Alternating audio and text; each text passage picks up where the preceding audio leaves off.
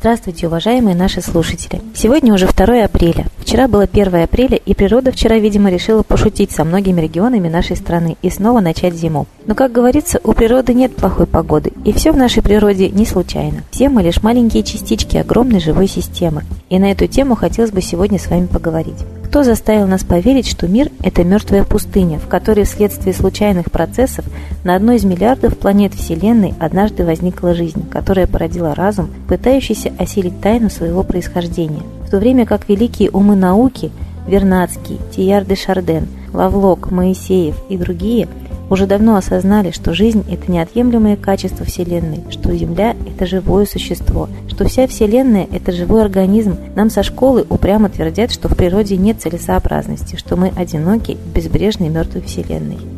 Доктор технических наук, профессор, заведующий кафедрой физики Ивановского государственного энергетического университета Андрей Ильич Тихонов, например, отметил, что муравейник – это не колония муравьев, а живой организм, что лес – это не просто сообщество живых существ, лес сам является живым существом. Некоторые специалисты-почвоведы всерьез утверждают, что почва – это вовсе не субстрат, на основе которого развивается жизнь. Почва – это живой организм, Почва не создается самопроизвольно, она нарождается только усилиями живых организмов.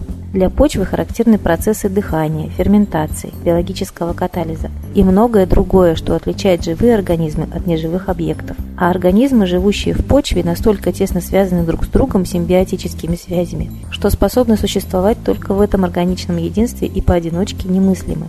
Так он приходит к выводу, что цель существования любой клетки в том, чтобы жил организм. Только с позиции метасистемы, частью которой является данный организм, определено понятие смысла жизни. Поэтому смысл жизни человека состоит вовсе не в том, чтобы построить дом, посадить дерево и родить ребенка, и не в том, чтобы развиваться и совершенствоваться, хотя все это способствует достижению истинной цели нашего существования – жить во имя Вселенной и во благо Вселенной, или, по крайней мере, во благо живой планеты, породившей нас, а также во имя человечества, частью которой является каждый из нас, во имя своего народа и тому подобное это и будет добром. Но в организме человека есть клетки, которые живут во имя себя и во благо себя, не желая подчиняться требованиям организма, от которого они не ждут милости и которые они перестраивают для себя, оттесняя другие ткани от кровеносных сосудов.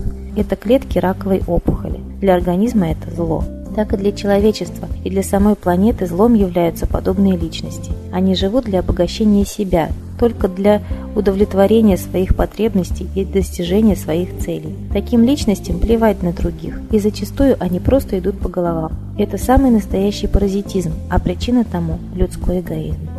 И именно такие паразиты стараются отдалить нас от Бога, от единения с Вселенной. Пытаются нам внушить, что наши предки, которые понимали, что все вокруг пронизано жизнью и разумом, которые умели разговаривать с вселенским разумом, Богом, на самом деле были темными и невежественными дикарями, преклонявшимися перед деревянными стуканами. Именно они стараются, чтобы мы забыли о Солнце, самом главном источнике жизни всей звездной системы, чтобы мы забыли, что Солнце – это и есть Бог, а наши предки это знали и почитали его таковым.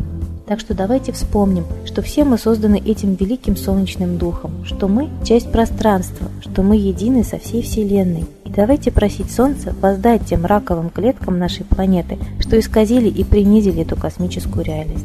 А теперь мы хотели бы передать слово идейному вдохновителю нашего проекта, известному писателю, исследователю, психологу Светлане Ладе Русь. Поговорим о том, что такое вообще обращение к высшему миру. На самом деле человечество во всю свою историю всегда обращалось к высшему миру, да? Даже посмотрев на какие-то дикие племена, мы понимаем, что они кому-то обращаются, кому-то молятся. Мы понимаем, что у каждого народа в разные эпохи были свои высшие покровители, и мы разрешаем им это. Мы понимаем, что толерантность, терпимость к верованиям – это самое главное. Обращайся за помощью к тому высшему духу, которому ты веришь, который ты понимаешь. Мусульмане понимают Аллаха, православные понимают Христа, а атеисты на самом деле понимают высший космический разум. Но Солнце, оно едино для всей планеты. Почему же стыдно обращаться к Солнцу? Древний Египет обращался к Солнцу. И оказывается, митроизм – это вера в солнечное покровительство, солнечный дух. Был единой основной религией всей планеты – пока нас не начали заставлять в кого-то верить, стыдить, что ты не веришь. То есть это насилие, а не добровольная вера. Поэтому нужно освободить свое человеческое достоинство от подавления. Никакого чувства стыда не может быть, когда ты обращаешься к своей маме и папе. Не стыдно их целовать на глазах у людей и кланяться им в пояс. Так у нас есть еще более высокие родители. У всех наших мам, пап, дедов, прадедов всегда было солнце. Всегда волхвы собирались. Всегда праздники были солнцестояния. То есть те дни, которые напрямую солнечная энергия идет на Землю, более сильном варианте, да, то есть солнцестояние, стоит солнце прямо над землей. А ведь Земля по сравнению с Солнцем это как маленькая точка, поставленная карандашом напротив яблока. Неужели мы не понимаем, насколько велико Солнце? Насколько мы зависим от него, насколько нужно почитать его. Мы же понимаем, что есть у нас биополе. Слава Богу, вот это сокровенное знание начало доходить до людей. А ведь раньше тоже стыдили.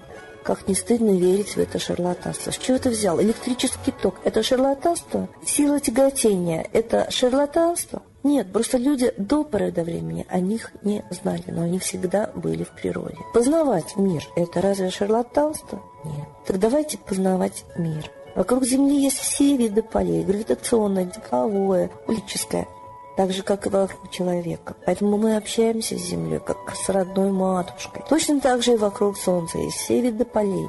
И мы этими полями, мыслями, чувствами общаемся с Солнцем, как с родителем. Когда вы не замечаете родителей, конечно, им обидно, но страдаете прежде всего вы, сироты, дети. Когда вы не замечаете родителей, конечно, им обидно, но страдаете прежде всего вы, сироты, вы не имеете покровительства, помощи, любви, которая вас окутывает, бережет и ведет по жизни. Самое большое наказание сиротства и одиночества. Так когда вы не обращаете внимания на солнце, кто страдает, солнце или вы? Солнце вас любит, оно светит одинаково всем. Но вы, не замечая его, не контактируете напрямую помощи, любви, которая вас окутывает, бережет, ведет по жизни. Самое большое наказание сирот, когда вы не обращаете внимания на солнце, кто страдает, солнце или вы? Солнце вас любит, оно светит одинаково всем. Но вы, не замечая его, не контактируете напрямую с его высшим духом, с его божественной космической природой. Ведь мы маленькая точка, Земля, а мы тут на Земле еще меньше. И вот такому великому чуду, своему светилу, который дает нам жизнь, неужели стыдно поклониться, неужели стыдно с ним поговорить? Но когда вы еще в группе или в огромном коллективе, в массе соединитесь в молитве солнцу, оно вас действительно услышит.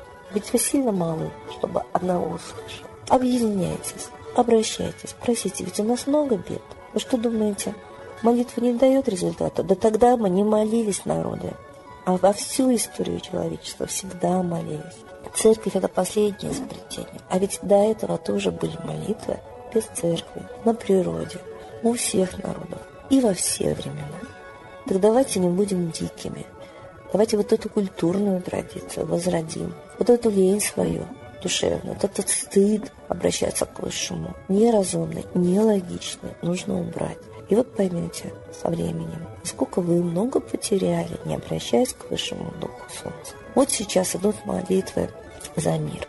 Но в мире есть очень много проблем. Можно молиться и за каждое решение. Вот сейчас во всех точках планеты практически льется кровь и война. Они могут на самом деле уже политься реками крови. Так давайте молиться, чтобы не было войны. Обращайтесь, обращайтесь и обращайтесь. И трудитесь духовно, душевно, и разговаривайте со своим родителем, и находите общий язык. И со временем у вас установится взаимопонимание. А если оно установится еще и у всего народа, взаимопонимание с солнцем, мы будем счастливы так, как были счастливы наши предки. С Богом! Спасибо Светлане Ладе Русь. А теперь торжественный момент. Единая молитва за мир. Солнце, Митра, Ра, Майтрея, Над землей погибель реет, О России молим мы, Чтоб избавились от тьмы. Снова выборов обман, На страну навел дурман. Помоги убрать нечистых, Заговорщиков речистых, Добрых, смелых нам собрать, Помоги святую рать, Дай правителя народу, чтоб с ним вышли на свободу. Вся Россия смотрит в небо, Духа просит, а не хлеба, войск небесных легион. Ждем, чтоб воссиял закон. Солнце, дай планете мир, Сатаны, закончи пир, Выбор ложный отмени, Лица власти замени, Дай правителя народу, Что в стране он дал свободу. Возродить хочу я Русь, За судьбу страны возьмусь.